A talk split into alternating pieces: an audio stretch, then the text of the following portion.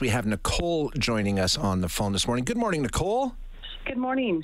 So your your connection with Santa's Anonymous actually started as a recipient of gifts from the program, right? Tell us about that. Absolutely. I was about eight years old. Um, my mom always took in emergency foster kids. I have five brothers and a sister, and one year especially was extremely tough.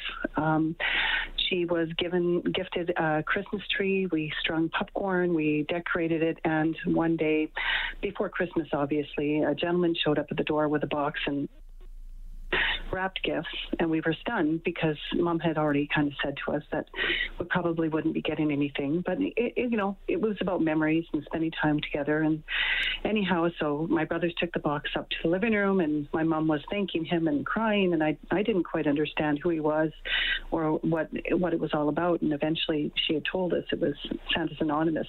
Christmas Day, I opened my gift and. Um, it was a lamp.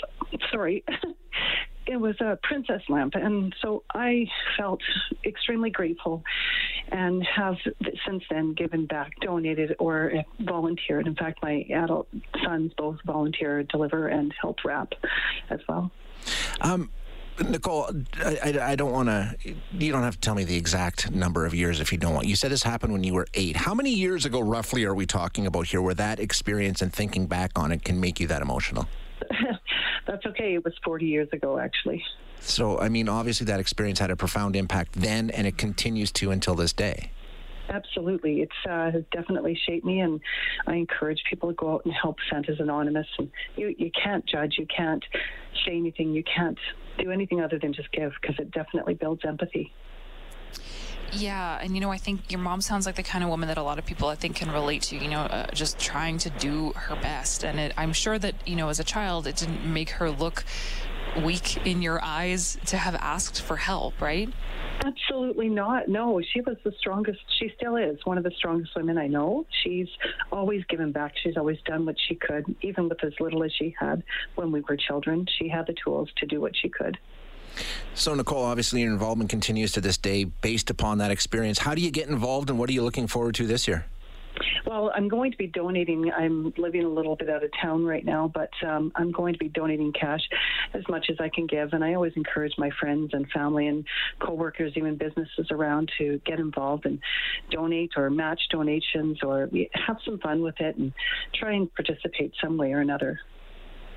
Well, we appreciate it. It, means yeah. so much to us and so much to the families that um, receive help from 630 CHED Santa's Anonymous, and it's because of people like you, Nicole. So, so thank you from the bottom of our hearts. Thank you very much. Good luck, and I wish you guys all the best. And Merry Christmas, and stay safe. Yeah, you too. Same to you, Nicole. Thanks so Thanks. much.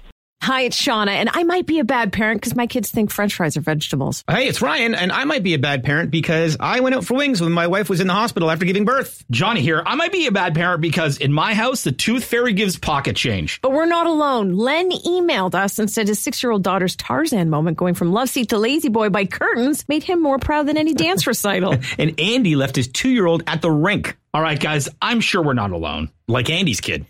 For stories and confessions like this, make sure you check out our podcast. It's called Bad Parents, and it's available wherever you get your podcasts. I left a glove at the rink.